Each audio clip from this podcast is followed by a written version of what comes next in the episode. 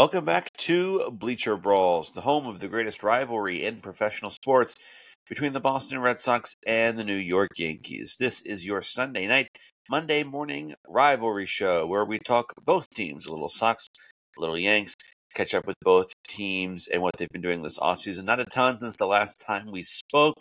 However, it's Bleacher Brawls. We still have plenty to talk about. Uh, before we get into the Sox, the Yanks, um, this crew's opinion on the Hall of Fame voting this week and what's going on in the baseball world at large. We're going to start as we always do in the segment that we call First Pitch. Checking in on these guys, see how they are doing. Joey, I will start with you. Taylor Swift is going to the Super Bowl. Are you excited? What is it? The uh, "Please Save Us, Lamar Jackson." That yeah, that that that did that didn't work today. I think the NFL is getting what they wanted with the Taylor Swift stuff. I'm sure other more hardcore NFL fans will go further into that, but I, I thought I thought them going to the Super Bowl was was inevitable. I've had a great weekend. My mother came to visit. You know, she helped me clean up a little bit. She made me get a haircut.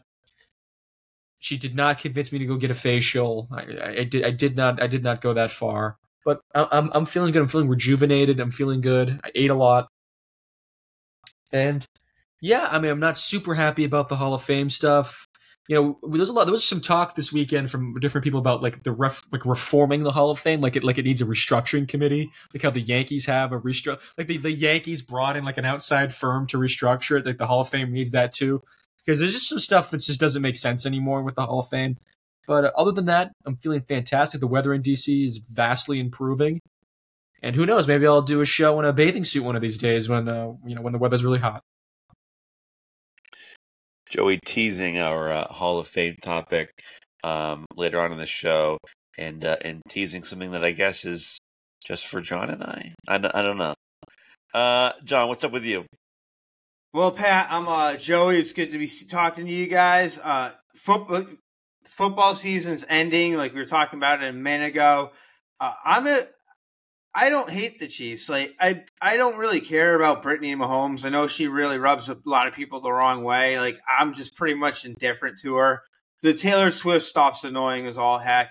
And I was actually wondering, do you guys think they went because I, you know, no matter who wins this game right now between the Niners and the Lions, oh, which is tied going into the fourth quarter. Oh man, um, who, no matter who wins, I think the Chiefs are gonna win the Super Bowl does Travis Kelce propose to Taylor Swift in the post game celebration?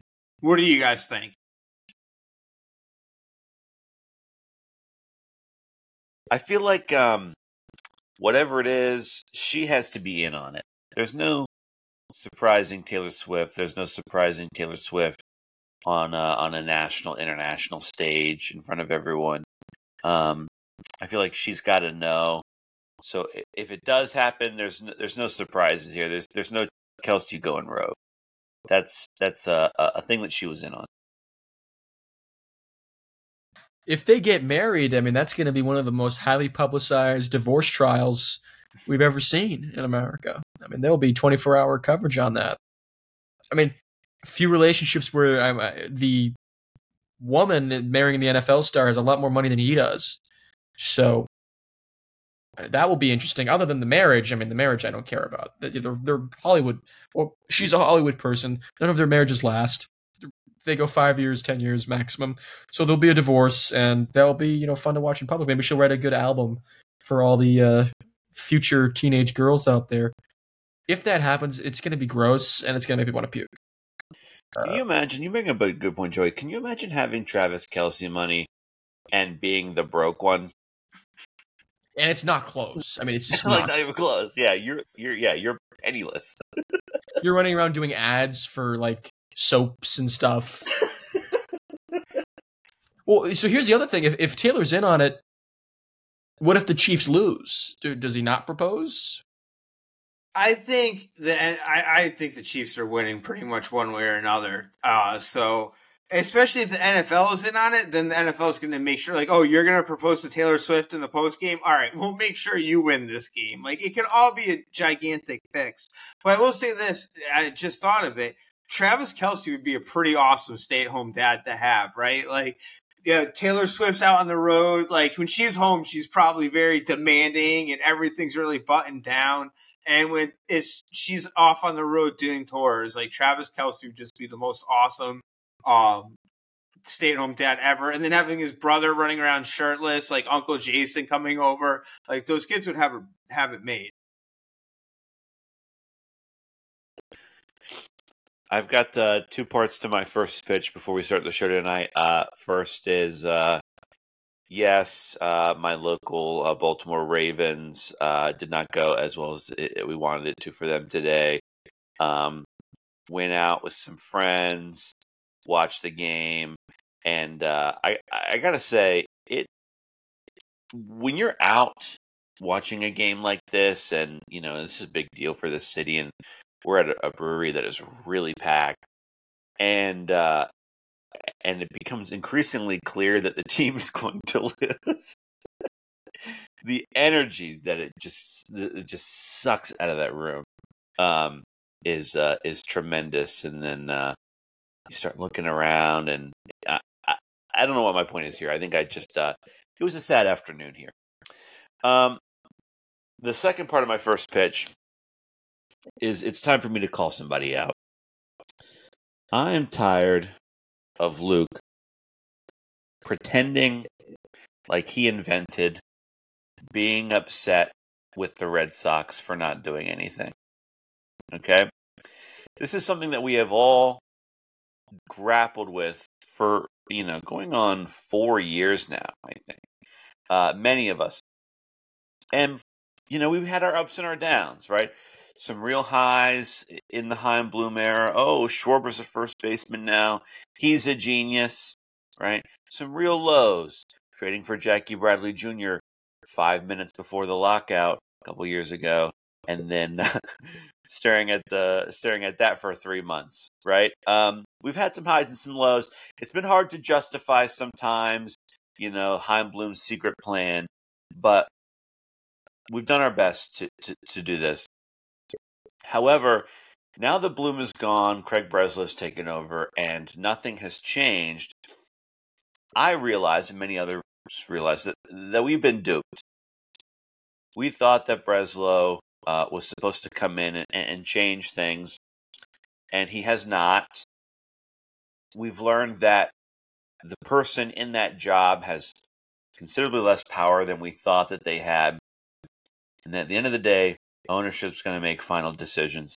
And they have decided that the money that they make, if the team is good, is not worth the money that they spend to make the team good. And I think a lot of us have have kind of fallen into uh, you know despair to a certain degree. I've talked a little bit about you know this has been a sad sad off season on Red Sox Twitter. Luke, meanwhile, has has done this "woe is me" routine over the past couple weeks. That's gotten really old, where he sort of invented the idea that uh, um, we should be upset, and he sort of invented the idea that these billionaires who own this team are terrible, greedy people, and he can't believe that the team isn't doing anything um, when they should be doing things because they should be competitive. He's been trying to, you know, he's been trying to rile us up on TikTok. He's been trying to rile us up on the podcast. I'm not going to let him rile me up, but I am going to say this. Luke, I am challenging you to a brawl. Be here next Sunday night. Bring Derrik with you. John will be here. He can mediate between between uh, all four of us. Oh yeah, that's right, Joey. You're you're involved here. And we need to hash this out. We need to hash out when are the Red Sox going to be good? How can we be realistic about them being good again one day? And how can we grapple with this as fans? That's what I've got. Vince McMahon couldn't book this fatal four way we're, we're talking about right now. No, and Pat, you're so right because I don't know if you saw this the other day. He was turning on me in the chat, trying to call me like a ownership hack, and I've been the one uh, lambasting them for for three years or two years. I mean, it was ridiculous. And, and Pat, you'll also agree with this. Luke was the last person to adopt the anti-ownership, anti-Chaim thing. He was the last person. He, uh, you were on board fairly early after me. Derrik eventually kind of got on board because he was, you know, looking at the numbers and they weren't making sense to him. Luke was the last one who was like, "Oh, I still think Chaim Bloom has a point." It took him forever. It took him forever, and now he's talking to us like he's Tony Mazz, and like, like, like, and like he's come up with this whole anti-Red Sox stuff, and and that it was his idea. I mean, he's talking to me in the chat like, like I, I worked for Chaim Bloom, and I'm for two years. I was saying this whole time that ownership was was uh, bamboozling us, and they were telling us they were doing things, and that there was no plan. They lied to us about a plan, and that the plan was just to spend less. And he was like, "No, no, this is all going to work. There's a vision here." He was the last guy to accept that there was no vision, and, maybe maybe he's uh, you know sometimes the most convert the con- converted people are the most zealous. But what I think this is, and I think John will agree, this is him. He he loves to lie. He he loves to lie. He's we call him Lion Luke for a reason. We're calling him again Luke the Lemming. And here's his lemming action. Now that it's become trendy on Red Sox Twitter, now that Jared Carrabis has said this, and other people have said that you can that they're mad at ownership and that they're wrong and that things need to be done. Well, then now it's okay for Luke to take that position, right? And attack you and I, Pat, for our nuances right? He continues to be the lemon because when it was cool to be a Chaim Bloom guy, when that was cool, when all the uh, the statistics people on Twitter, all the sabermetrics guys were saying Chaim Bloom's the best. Oh, you don't understand the mission here. The sustainability. How many times did I get sustainability thrown in my face by that man? An unsustainable amount of times, right? That was cool. So he was the lemming, right? So he was following the crowd. He's a sheep. He's a total sheep. And now that it's trendy, he's going to be anti ownership. He's going to be anti GM. He's going to be all of this and act like he invented it. Well, I, at least speaking for myself, have, have always had the same perspective on baseball. I've always had the same perspective on this on this GM group. And when I do change my mind, it's after time and measured experience. I don't do it because oh, people on Twitter are saying this, so I'm, I'm gonna I'm gonna I'm gonna jump on their bandwagon he's a bandwagon. He's a maybe he's a bandwagon fan. He's a bandwagon uh, opinion goer. He's a bandwagon opinions. And for him to talk to me in the chat like I am weak and easy on ownership is insane. Like I haven't been screaming for the last three years for them to do things when they haven't, and he hasn't sat across the table from me and spit in my face and told me to get over it and that there's a secret plan that needs to be trusted. He needs to be locked away for a long time. I think we should lock Luke away, lock him up, because he can't be trusted to make these baseball takes anymore. He's not a serious person. He's not a serious person. And John, you tell me about this. I think he's saving face because he's trying to go uh, all like he's trying to say all this stuff before we can get at him for saying that he defended ownership and Chaim Bloom this entire time, and he's using this opportunity to do that. But we're not going to let him do that. We're going to remind him where he stood. We're going to put him on trial at the baseball Hague for the baseball crimes he committed. He's not getting. He's not. He's not hiding at the embassy. He we're putting him on trial. He has really over the past couple of years since I've, we all kind of got together and we're group and watching Luke and Joey go at it. Joey tells the truth. What everything Joey just said was completely factual. Luke has been defending ownership, defending Chaim Bloom. I mean, I get it's been and Joey has gone at ownership for years now about a team that this is a team that should be competing. They're good enough to compete. And for years, like the whole rebuilding thing, when you are one of the most, the biggest market teams in baseball, biggest, you know, probably one of the most loyal fan bases. Uh, you know, I'm pretty sure they own NESN, so like they're generating all that revenue. Like this is a very, very wealthy team.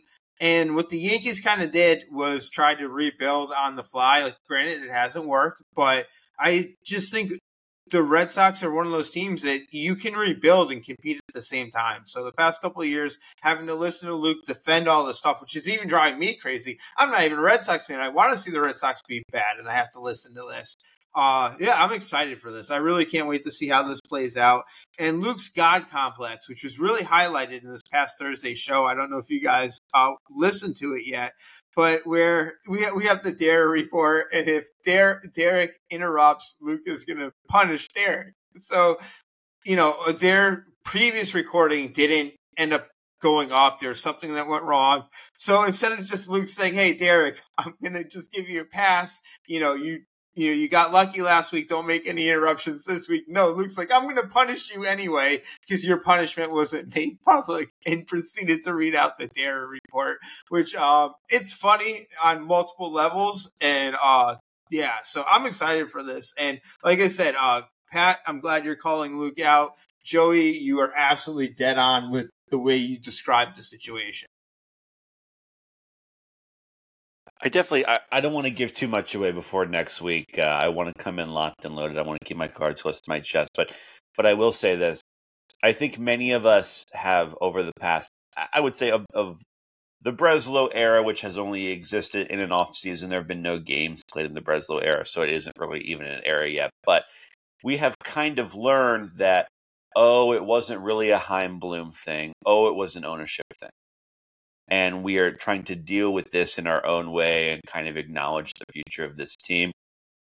And Luke is just unable to acknowledge that things aren't going to change, that it doesn't matter who is in that job, um, that ownership has decided to to do things the way that they want to do them, and uh, and so we are are no longer, to John's point, we are no longer um, a big market team and uh, and I think Luke is uh, holding on to the glory days, and so that's what we're going to hash out uh, next week if if he's man enough to be here. He's not. I was say, I was about to say for anybody uh, who didn't just see, uh, both guys shook their head right when I said.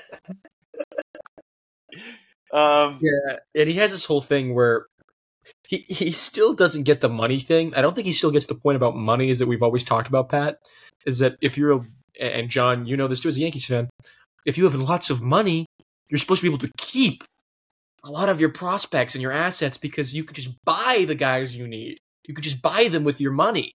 And Luke doesn't seem to understand that concept at all. And apparently anyone who who who doesn't agree with him on trading all the Red Sox top prospects for like someone on the Mariners who they're not going to give us anyway.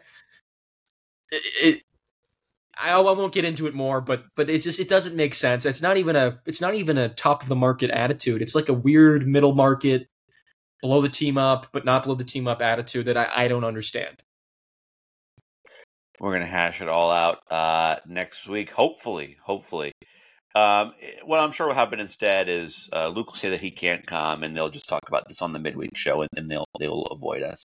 Um, John, let's talk a little Yankees, shall we? Uh, I know you have some some Yankees rumors. I guess would be the word that you want to bring up. So uh, I want to hear what what you've got going on over there. So some people might have missed this, but it was I read it on the New York Post. Uh, I don't know if they're the ones that necessarily. Oh well, they weren't the ones that broke the story. So we're a little Yankees news, not a lot of action. So we're going to get into a bit of drama. Uh, every we all know Aaron Hicks. We don't Yankees fans had had enough of Aaron Hicks, um, and there had been. It was kind of a messy breakup. Aaron Hicks went at the fans, said the team didn't support him, whatever, whatever. Uh, so there's a report coming from AJ Pierzynski of all people, but a lot of times when a former player gives breaks news like this, a lot of times it turns out to be true.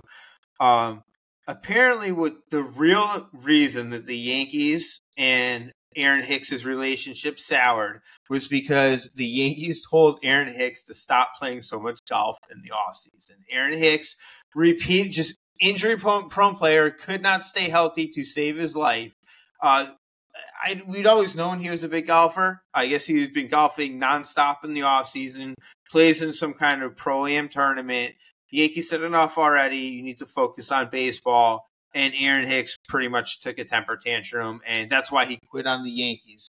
Uh, if this is true, which, like I said, it very well could be true. It's coming from uh, a former player, AJ Pierzynski, which you know he, he he's had his issues over the year. Uh, well, people dislike AJ, but uh, if this is true, this is just a complete disaster on for Aaron Hicks. I mean, what kind of person are you? You're getting paid by the team. It's your job to prepare. And if they're worried you're getting hurt, like yeah, golf isn't a high impact sport, but you're you know, Aaron Hicks has wrist problems, hamstring problems, shoulder problems, like labor, like every possible injury that this guy could have had, he had. And those are a lot of the same muscles that you're using when you're playing golf. So I think it's fair for the Yankees to have said, like, knock it off and focus on baseball. And it's not the first time this has happened either. Um, with Mark Teixeira towards the end of his Yankee career started getting hurt every season. Yankees said enough already. We know you're focused on your real estate holdings, your investments. We know you're not focusing on baseball like you used to. But you need to knock it off because we're paying you, and you need to like focus on baseball. This is what we're. That's what you're making all this money to do. You have all these opportunities because we're paying you. And Mark Teixeira, to his credit, is like, you know what, you guys are absolutely right. That's my mistake. Uh, focused and for the most part, kind of re- his last um, two years with the Yankees weren't necessarily that bad. I know he kind of got benched at the end of two, 2016, but that was really to give the younger kids more playing time, like uh, Greg Bird and Stone Cold Tyler Austin. Um, the point being, this whole thing with uh, Aaron Hicks, he should have handled it better. One of the reasons he got his money was because the Yankees thought he could perform in a leadership role. He's supposed to be a good clubhouse guy. They want him to be a leader. And instead, he just focused on himself and I have to give the Yankees credit because, if, again, if this is true, at any point the Yankees could have leaked this over the past couple of years. Like, look, we're telling this guy to stop playing in a golf tournament. Like, he won't listen to us. And the Yankees kept their mouths shut. They didn't slander the guy on the way out the door. There was no smear campaign, which you know your guys' team can uh, maybe learn from that. So there's no smear campaign with Aaron Hicks. They're like, all right, just get out of here. You know, we tried with you. And um, yeah, I think the Yankees, for on their sake, handled it really well because they could have very easily thrown this guy under the bus, and they're just like, "No, we'll make it look like it's all us, and it was just a bad deal." And it turns out they just gave a bad deal to a bad guy. So, um, so happy that Aaron Hicks is gone. I'm pretty sure he's a free agent right now. So this report's probably pretty damning, and I doubt anybody's going to want him going into the next season. So his career might just be over. Joey, we've decided uh, the Bleacher Brawls that you're not allowed to play pickleball anymore. We think that it's been hurting your your your uh, podcasting game. Well, that's okay because I don't play pickleball. I play tennis. Damn. pickleball. Uh, what do you think I am? I'm not there. You know, I am a bit of an athlete. You know, I mean, I, I can't. I can't actually like move around a court. I don't have to play the the, the game for geriatrics. Your thoughts on Aaron Hicks? Reminds me of the David Price uh, hurting himself playing Fortnite thing, or who who hurt himself playing Guitar Hero. Someone else did that too. That there's been a couple stories like that before. Yeah, someone hurt himself playing Guitar Hero once. Someone did. Um, it reminds me of that. golf, also, I have to imagine screws your swing up. If you're doing a golf swing all the time, change it to a baseball swing. I have to imagine that that screws with your timing. Yeah, uh, you're getting paid millions of dollars by a baseball team, and they tell you to stop playing golf. You have you should stop playing golf. But I respect him for listen. I respect him for saying no and not lying about it, saying I'm, I'm not going to stop playing golf. You could have said okay, I'll stop playing, and then kept playing, right? But I, I don't know. I think uh, my opinion here. I think number one, you have to take what AJ Pierzynski says with a grain of salt. I think um, he's uh, he's become not that he wasn't always when he was playing, but especially the past few years, his podcast and stuff, he's become quite the interesting character. Uh, but let's say more or less that this is true. Um, I you know we definitely see this um, when guys are injury prone or guys are reckless. I mean, Hicks obviously more in the first category or reckless or whatever, right? And, you know, the Padres have, have had to have told Fernando Tatis Jr. no more motorcycles, right? Like this is uh, this is no good for you. Golf does not seem important enough to me to be like a relationship deal breaker. Um, golf, I, I hear what you're saying about like yes, a lot of the mechanics of golf are um, issues that he's had with his own body o- over the years, and Um, you know, lots of guys have talked about golf swing messing up your baseball swing, but it's it's a low impact sport. Um, it's it's a casual thing. It's primarily an off season thing. It definitely just feels like maybe kind of scapegoaty, like maybe the thing to represent the actual problem, which is that maybe both parties just never agreed on anything to begin with. Yeah, you know what? The Yankees have kind of had a history of that because they don't like their players playing in the World Baseball Classic. Um, there, there's been other issues like there. You know, something happened with Severino last year where he maybe it was another World Baseball Classic issue where they're like, "No, you're not pitching in it," and he was all he was mad. So the Yankees do prefer to see um, their players just focusing on baseball, which I think is fair. I don't think anybody else was going to pay Aaron Hicks that contract that the Yankees paid him. And um, you know, they the Yankees been burned by it before. I mean, we we all remember Aaron Boone decided instead of running, going out right for a jog one day, decided to play basketball, blows out his knee, and the Yankees get stuck with A Rod for the next thirteen years or whatever it was. So um, we've seen it go sour before. Um, but yeah, I don't know. I I don't like Aaron Hicks, and I think that's like I knew I've known for years he's a big golfer. Uh, and I just if the Yankees were telling him to knock it off, which I can see them doing, and him just not doing it was just uh, to me that's such a bad guy move. I'm so glad he's gone. I want to announce something for Pat. Bobby Dalbec is engaged. How do you feel, Pat? Bobby Dalbec is going to play 115 games in a Boston Red Sox uniform next year. By the way. anyway. He's going to be the DH. He's still on the Red Sox? Yes.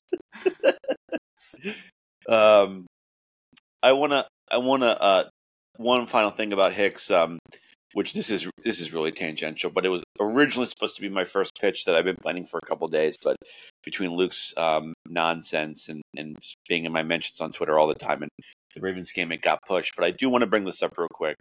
Um, around the city here, the past couple days, they've had what's called the Birdland Caravan, which is like Red Sox winter weekend. I don't know if the Yankees do like a fan festival kind of thing, um, but but for the um, Baltimore Orioles, it's like they go out into the community. They go to different restaurants. They go to different like local landmarks. You can go play top golf with the Orioles. You can go bowling with the Orioles. Like they do kind of all these things around the city.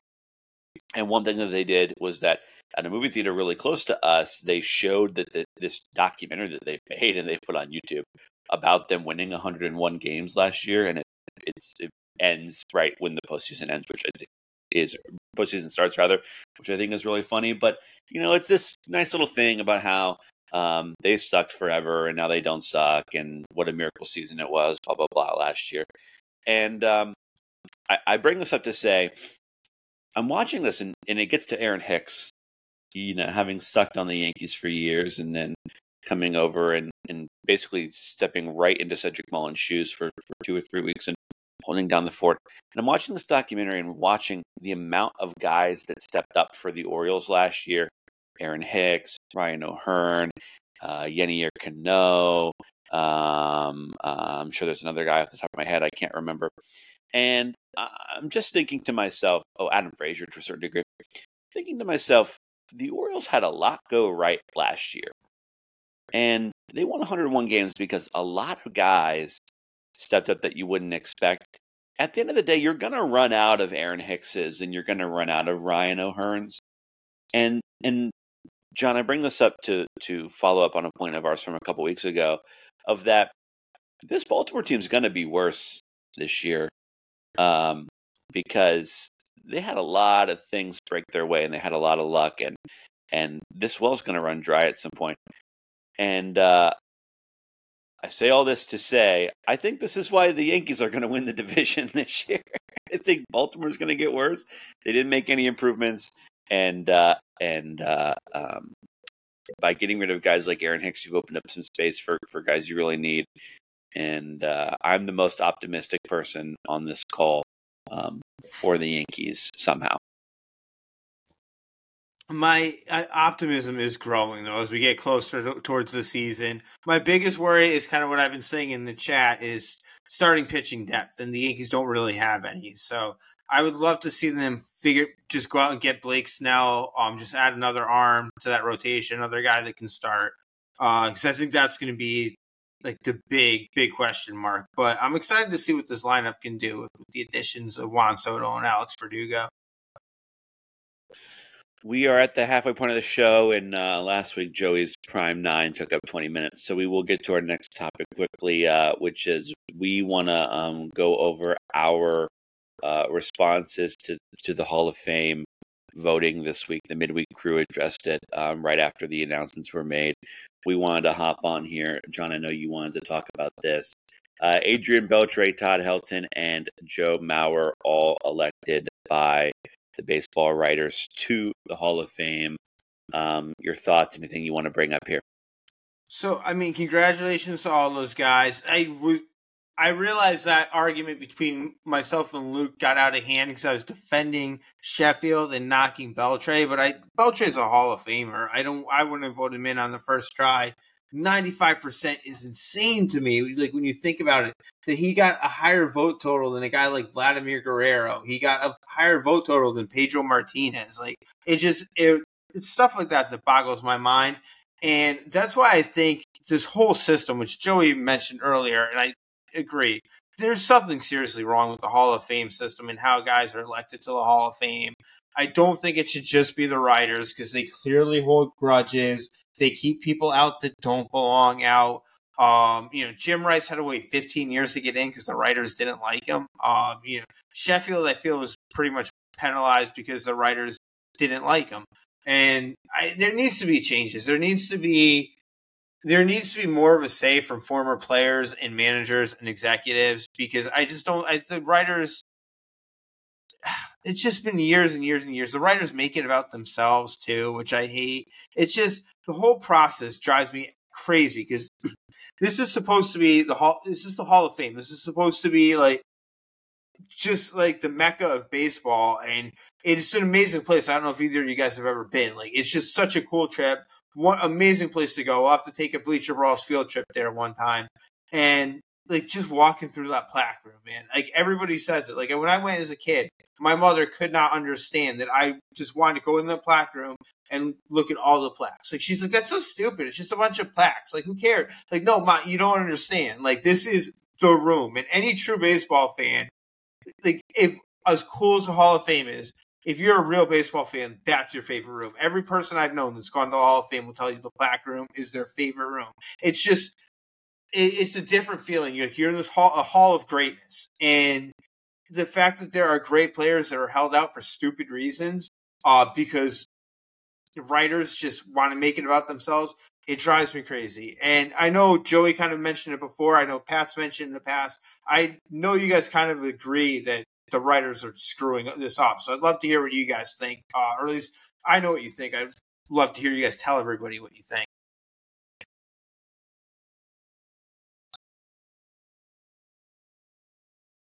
Joe, you hop in? So, if it's all right if I go, I do not think that Todd Helton should be a Hall of Famer. Obviously, congratulations to him and all the other guys. I wouldn't take it away from someone after they've already achieved it, but to me, Todd Helton is not a Hall of Famer. He played at Coors Field, never won an MVP. He didn't have a really long, significant peak. Todd Helton is not a guy you think of when you think of Hall of Fame. Joe Mauer, uh, Joe Mauer did win an MVP. Joe Mauer won batting titles as a catcher. I think that's all really impressive and unique. He's played with one team his whole career. I think Mauer gets in for me, just uh, the way catchers are. And my like, if Joe Mauer can't get in as a catcher, I don't really think any catchers can get in. Pretty much of this era. And Beltre should have gotten 85%. It should have been 95%. The fact that all of these writers want to have like a consensus now is ridiculous. You know, uh, Ted Williams didn't, wasn't unanimous. Babe Ruth wasn't unanimous. Uh, Beltre shouldn't be getting 98% of the vote. That's nuts. clearly we've let in too many bad Hall of Famers at this point, and it becomes kind of unfair because when you let in a guy like Harold Baines, well, if someone's better than Harold Baines, how do you not let them in, right? It's a, it's a situation of fairness. So yeah, the Hall of Fame has put itself in a very bad position. Personally, I think I would like the maybe the threshold to be uh, raised. I don't know. We we have to get back to a small hall mindset. I mean, it's just it's just too much. Um, I, I don't have a problem with any of these three guys. I think uh, um, Joey and I have hashed this out. Um, versus Posey on this podcast before and off this podcast, so I won't get into it now. But I find interesting that he's more definite for you than um, Todd Helton, which the Helton thing, I mean, maybe if you just blindly looked at his numbers, you know, you just called him player A and you didn't really, you, you didn't know who he was and there was no context. Maybe you'd be like a little iffy. He, he kind of seems to fall just a little short of a lot of big, sort of monumental numbers, career numbers. Um, however, I do think context is important. He's the greatest player in the history of that franchise. Um, and I think that that matters to, um, I think just the sport. I think there, if there are no Rockies in the Hall of Fame, as much as I like to make fun of the Rockies, I don't think that that's any good for for fandoms or or um, you know, uh, uh, I want Rockies fans to be involved too, you know, and, and I think um, if Mr. Rocky can't be there, then then they're going to be screwed. Um, Mauer, I'm a little iffy on the uh, didn't catch a ton, and and I mean, fantastic hitter, MVP, obviously, but uh, some more dings there. I think Beltre's pretty much. I mean, I, I would have voted for Beltre. Um, I think for me, if you get three thousand hits, I think that that's pretty much pretty much a done deal for me. Um, I think that is sort of its own uh, exclusive club that that um, accepts or denies entry into the hall. I don't know. This the system is obviously complicated, and I watch guys like A Rod and and Manny Ramirez hover in like the forty percent because you got to get seventy five percent to get in. Hover in like the forty percent, and you know, uh, I I know Joey in particular is, is very strict on if a guy had any serious steroid uh, allegations or or you know God forbid proof, then then he's next. That's it. But I feel like A Rod was one of the greatest players of all time. Even without that, Manny Ramirez, um, one of the best just pure hitters we've ever seen. And so it's just kind of weird that the sport allowed itself to fall into this place where um, we are denying the people who were best at it. Um, I, I, mean, obviously, Pete Rose is another example. Pete Rose is not in the Hall of Fame because he bet on baseball, and now you can bet on the game inside of a ballpark. That's a complicated thing. I think the sport has just not uh, allowed itself to um, to be as uh, um, accepting as maybe it should. Yes, Pat, you absolutely hit it because I believe if Bud Selig, the guy that turned a blind eye to the steroid use that we've both talked about before, this guy turned yeah. a blind eye to the steroid use. It's really his fault. Is At any point, he could have really made an issue to stop it, and they let him in the Hall of Fame. Like you can't keep these guys out of the Hall of Fame. I think it's just an excuse by the writers that are trying to act like gatekeepers. Like they're they're oh they're upholding the integrity of baseball. Baseball's never had integrity. Like let's be honest here. In the early days of baseball, through like the Black Sox scandal, you had gambling was reg- a regular thing in baseball. They were regularly throwing games. That's why there was that rule that eventually affected Pete Rose. Is because, and not only that, uh, I guess you know I've read this. I don't know. I wasn't alive during the time, but it was okay to bet on your team because like, well, you're just trying to make extra money and you're going to try to win. So if you bet on your own team, you wouldn't even get in trouble for it. Um, so gambling was a part of baseball through the uh, 1920s because the Black Sox scandal didn't actually stop um, gambling and throwing games at that time, but it was the beginning of the end. Then you had segregation for you know, and through then you could say Jackie Robinson integrated the game in 1947, right? 48, I think 47.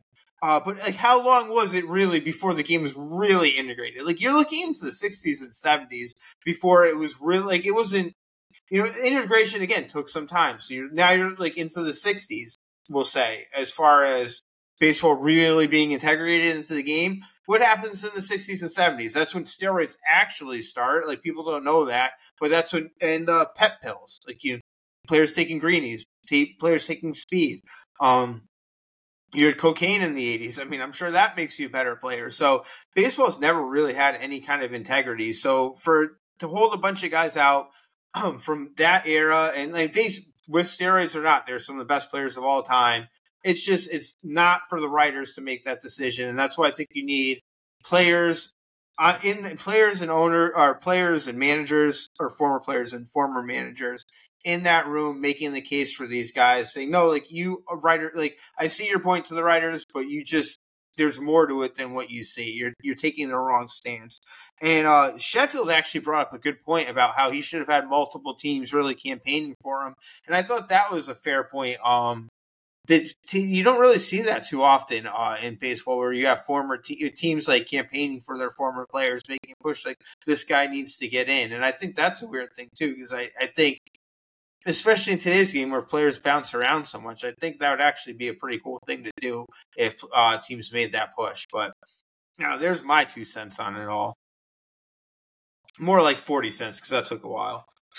no, that's fine. I think, um, you know, we definitely do this every year where we, we talk, you know, sometimes we do ballots ahead of time. We talk about who, who's gotten in. We say that change needs to happen and it just never does and, and, and might not. It's definitely a, um, a, a system that uh, is full of holes and, and, and leaves a lot of people out, I think. Um, Joey, let's go to you. Uh, last week we did your prime nine, your top nine first basemen of all time. Um, the list was uh, not terrible. I think some notable exclusions, but uh, uh, it could have been better. So I'm excited to hear your second base list, just like last week. Uh, I think John and I are just going to kind of guess what your top nine list is, and then uh, and then you can tell us if we're right or wrong. Did we lose Joey oh, right before no. the segment? Oh no! Oh no! Yeah, so I've no. compiled my. Uh... well, I'll say this: I'll try and I'll try and uh, I'll waste some time while while he's no. to get back in. So here. I've compiled my top nine second baseman off list. air last week was second base is a really interesting position because for a lot of guys, um, they would be shortstops if they were better. There are not a whole lot of career second basemen in a good way.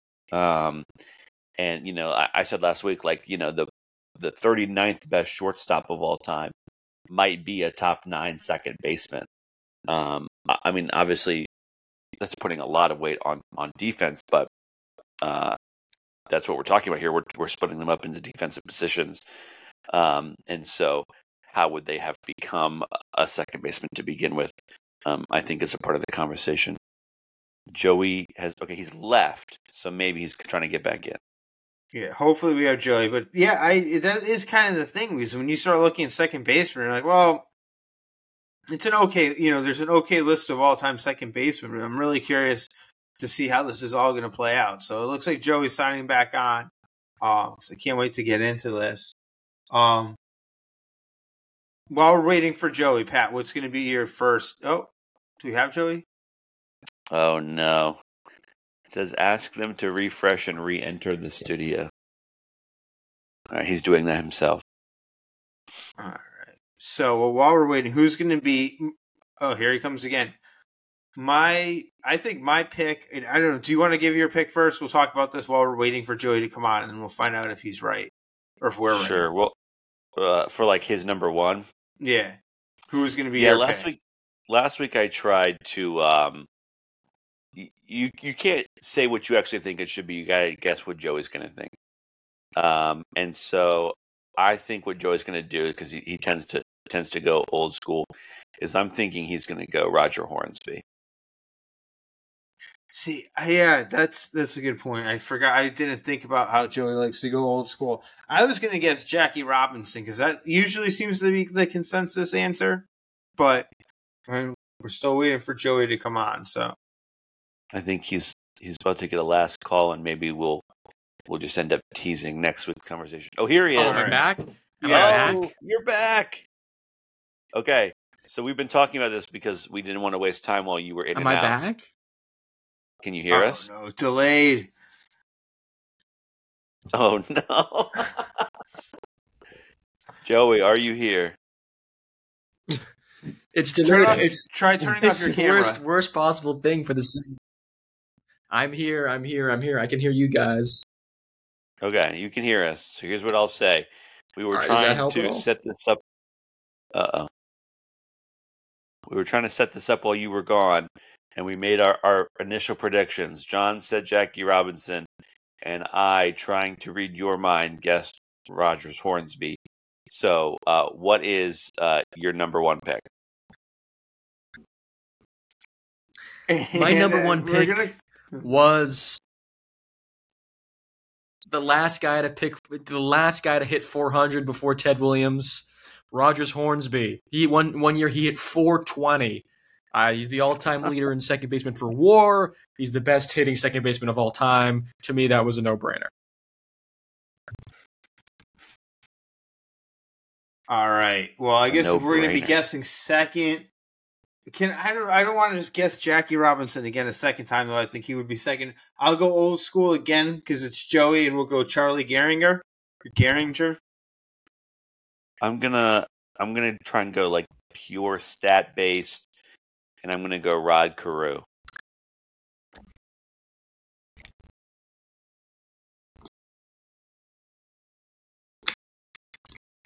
Are you with us, Joey? My second pick was my second pick was Eddie Collins, someone neither of you had guessed. Uh, he is the second time uh, all time leader in WAR for second base. He played in the 20s, 30s, 40s, that sort of era.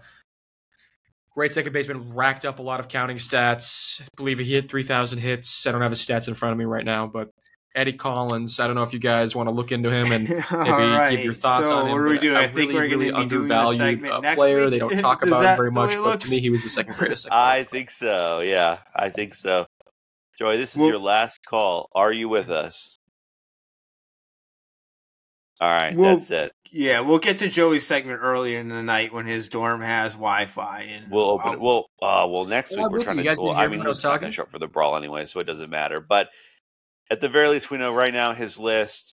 We've got uh, Rogers Hornsby and we've got um, Eddie Collins. So maybe we will get someone who has a color photograph on their baseball reference page um, throughout the rest of his list. Isn't Um, Eddie Collins like third or fourth all no all time hit? Oh no, thirty three hundred. You guys still don't hear me? I thought Eddie he was like Collins has a 124.4 career B WAR, which is insane. Uh, 741 career stolen bases. So you look at some of these guys from like the the early early uh 20th century, and you just think like there were just like nine guys running amuck on the entire league. Um. All right. Well, John, I guess I I guess that's it. The uh the uh Lions 49ers game just ended in front of me. 49ers win. Um so it will be a San Francisco Kansas City Super Bowl.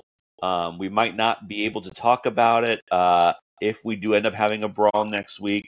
We might I don't know how we're going to handle a show on Super Hey, Bowl can you guys hear me? Sunday. No, we cannot hear you. Can you guys shut your cameras off? I think that would help too, to be honest. We're, we've, we've decided we're going to push it. We think it's too risky. I'm here. I'm here. We're back. All right, let's this is let's the do last. it. Let's do it. This is the last call. The last call. Okay, so who's your number three? My number three after Eddie Collins, White Sox legend, is uh, Joe Morgan. Okay, yeah, I think Joe Morgan was going to be my next guess. Okay, well then I'm guessing Jackie Robinson again because I don't know how we haven't gotten to this point without Jackie Robinson. He's got to be number four. I'm going Rod Carew four. Uh, Jackie Robinson was my four. Um, rookie of the year, MVP. You know, he just doesn't have a lot of the counting stats, obviously, but I put Jackie Robinson at four after Joe Morgan. Joe Morgan is just so good for so long, and he's such like the prototypical second baseman. When you think of a second baseman, you think of Joe Morgan. So, all right, I'm I'm going Carew five. I'm sticking to my guns. I'm going to say Nap Nap Lajoie or Nap Lahoy. I don't know how you pronounce that, but I know he's an all old time baseball player. Like you know, probably 3,200 hits. It looks like. So I think that might batted 426 one season. My God, uh, I'm expecting Joey to have him on his list. Nap Lajoie. That's that's an ace for John. He got it. And Nap Lajoie was once involved in a uh, batting title race with Ty Cobb the reward was a was a motor car. Uh, you know, it was I'm assuming a fancy one for the time the winner of the batting title would get a car, and I believe Nap Lajoie won that, uh, but it, it, was like very close statistically. But yeah, Nap Lajoie, Napoleon is his full name. Not a guy they talk about much, but I mean, unbelievable hitter, unbelievable hitter. You know, second baseman. It's hard to find great hitters, and it seems like all of the great hitting second basemen were in their early half of the 20th century. So is this six that we're at right now? Six. Yeah, we're guessing six. Okay, yeah, you're guessing six. Okay, I just I'm not giving up. I'm not giving up until it happens. Rod Carew. Um, I'll throw Roberto Alomar out there. He was a tremendous second baseman until he went to the Mets and threw away his career, like so many other people have done. Uh, so I'll guess Roberto Alomar.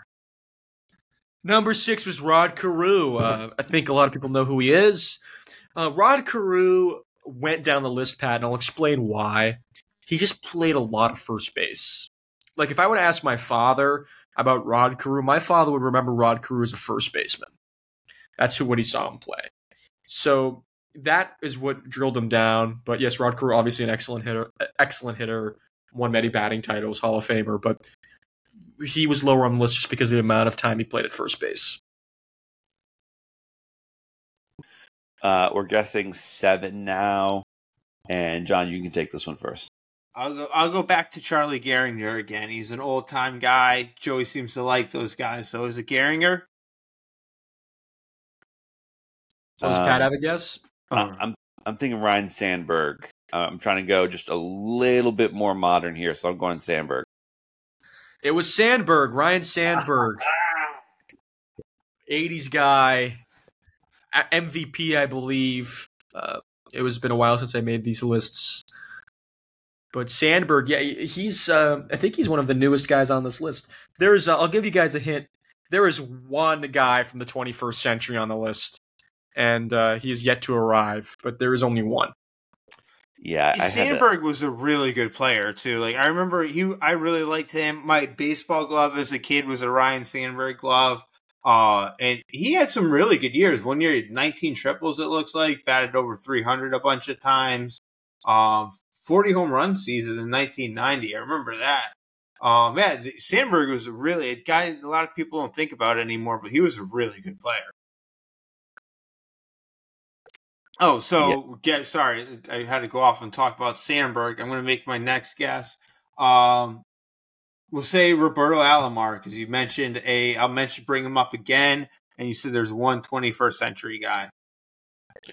I think I think your one modern guy is going to be in the nine hole. So I'm going to say my last guess. So I'm going to say uh, Frankie Frisch is your number eight guy. No, it's John's favorite Astro, Jose Altuve. Put Altuve oh, in at eight. Oh, Altuve was my guess for nine. Yeah, I'll put Altuve in. Yeah, I expect him to be a Hall of Famer. He's won an MVP at second base, which he was the, the last guy to do that was Pedroia before Altuve, who did not Pedroia did not make this list. Although I would have loved to put him on it. Altuve, the face of the Astros, the face of all those World Series teams, great hitter, MVP talent it, it, it, it would be hard for me to keep him off this list, even with my more uh, generational biases. Yeah, I was never going to guess him, and I didn't even bother putting him on my list of potential guesses because even if he was on your list, I wasn't going to give him the credit to uh, guess his name anyway. I hate Altuve. Yeah, I think I think the um the asterisk next to his name was was what was going to put him at nine, but um, no, I agree. I think you you, you take Scandal out of it, and um, that guy delivered. I mean, the postseason he had this this postseason was just unreal. The guy just always always delivers. So um, number nine, number could nine. that be? Yeah, well, I'll guess Craig Biggio. Yeah, I know he had three thousand hits. A bit of a compiler, but uh, a decent player since we're on the Astros anyway. I'm just trying to pull some old timey guys. MVP, four time World Series champion. I'm going. It's gonna be Frank- something weird. I'm, I'm going Frankie Frisch one more time for my number nine. For number nine, I, I couldn't keep him off the list. Uh, contemporary of Ted Williams, played on the same team as him. I believe played on the same team as Jimmy Foxx as well. I think there was this. I think they're they're uh, two, three, and four were at one point. Bobby Doerr, Ted Williams, and Jimmy Foxx. I, I put ah. Bobby Doerr on the list. Red Sox Hall of Famer. Great second baseman, just a fantastic, great hitter, great second baseman. Maybe there are some people that could be viewed as more deserving, but uh, I'm a homer and I put him on the list. An unashamed homer. Um, yeah, only made it in to the Hall of Fame uh, on the Veterans Committee vote. Did not make it in in uh, in uh, the election, which I find interesting. Yeah, but if if he were up today, he would win with eighty five percent of the vote because. No, I know. I'm just saying that that's crazy. Like uh, guys like that used to have to rely on the Veterans Committee. Yeah, I mean, DiMaggio didn't get into like the fourth ballot. Scrub. Yeah, I, you know, great player. Obviously, you know, Homer. I get it. I, I guess I should have thought about that. Um, I don't know about nine, but you know, if if we're if we're saying nine is essentially an honorable mention, I'll, I'll take it.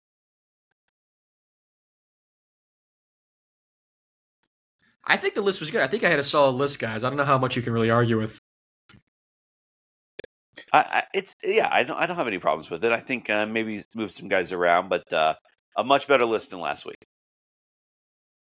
I am a little surprised about the Roberto Alomar not being on the list. That surprised me a little bit.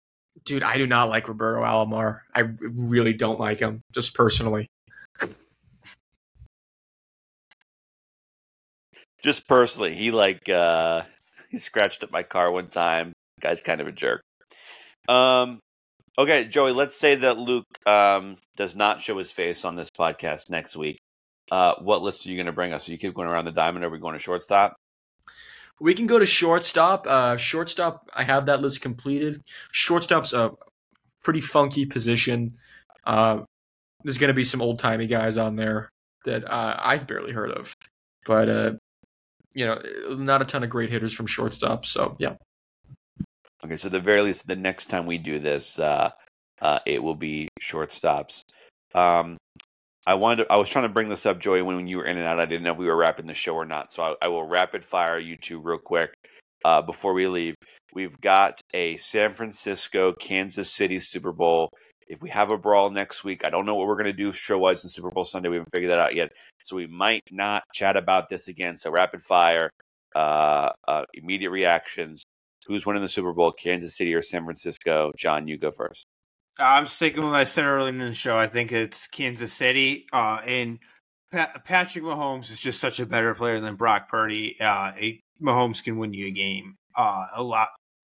Mahomes has the ability to win a game, um, put a team on his back and win a game better than Brock Purdy. So I'm going Chiefs. I'm sticking with that prediction. Joey. Yeah, it will be the Chiefs. The NFL will do anything they can to make make the Chiefs win. I'm I'm also Chiefs. I think uh, Brock Purdy's a, a, great system quarterback, but that's not what's going to matter um, in the biggest game uh, of of his life. Um, it, you need guys like Patrick Mahomes to take over, and I think that that's what's going to happen um, again. Um, all right, still all this nonsense in and out connections. Uh, a quick detour to to talk about the Orioles. A quick detour to to call out Luke. We still managed to get it under sixty minutes because that is the Sunday night show for you. Um, real quick, folks, all the places you can find us, our website, bleacherbrawls.com. Uh, in about a month, we're going back to f- stuff five days a week. So you want to get in the habit now of checking out the website, seeing what we have over there. So when the season starts, um, we are going to be filled with stuff. You can find us on YouTube. You can find us on TikTok. Our main social media hub is Twitter. You can find all of our Twitter pages in the description of this episode. Um, this podcast, you rated us five stars. You left us a nice review. We appreciate that. You hit that subscribe button. So when we do drop episodes, um, they come directly to your phone and you see the notification. Thanks, guys, for hanging with us through all the internet issues and all the football talk. We will see you at the very least for the midweek show. The midweek crew will be here. Uh, and then we'll see what kind of show we have for you next week. Maybe perhaps one of our iconic bleacher brawls. We will see you then, folks. All right, folks, that's the latest episode of Bleacher Brawls. Thanks for tuning in, for rating us five stars, and leaving us a nice review. And don't forget to check us out on bleacherbrawls.com, on YouTube, and on Twitter.